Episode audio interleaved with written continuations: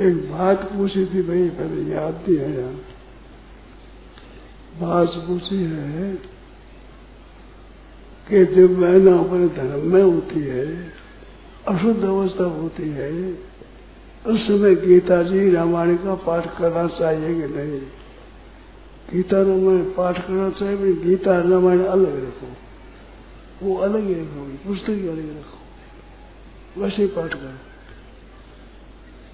पाठ के विषय में मतभेद है।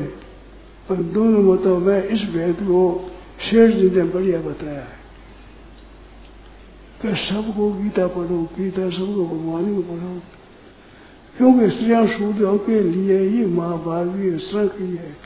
महाभारत की रचना में गीता शास्त्र नाम गीता शास्त्र नाम स्तवराजो यदुस्मृति गजेंद्र मोक्षम से पंच रत्नानी भारते भारत में पाँच रत्न गीता शास्त्र स्तवराज, विश्व स्तवराज और गजेंद्र मोक्ष।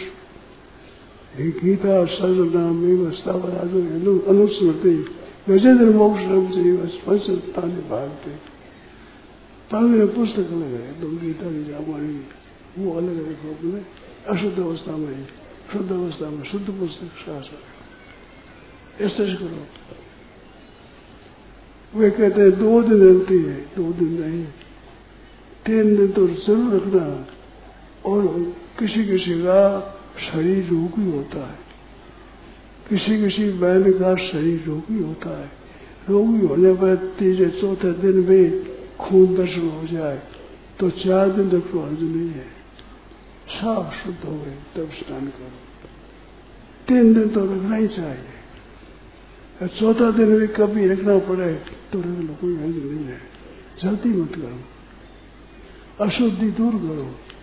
अशुद्धि से साधु साधु सन्यासी कोई होता, उसको आनंद लिया जाता, दूर सकता है। साधु क्या पता कौन कैसा है? दूर सकता है। इस बार है, दान है, पुण्य है, संतों को भूलने आदि शुभ करने में अलग रहना चाहिए। रसोई अलग बनो अपने पुरुष बनो जीवनी बनो आप अलग रहो दूसरी बात शास्त्रों की ऐसी आई है कि मुँह मत दिखाओ न दूसरा मुँह देखो तो उसे संतान बड़ा शुद्ध से मिलेगा संतान पवित्र होने के लिए अपने को बहुत होगा दुख नहीं देखना है मुख नहीं देखना है अपना मुख भी और दिखाना नहीं है शुद्ध निर्मल रहो भगवान का चित्र करो और स्नान करके भी भगवान का तस्वीर देखनी भगवान का चित्र दर्शन करना पश्चिम दूसरा करो हरेक पुरुष का दर्शन नहीं, पति का दर्शन, पति के तस्वीर दर्शन।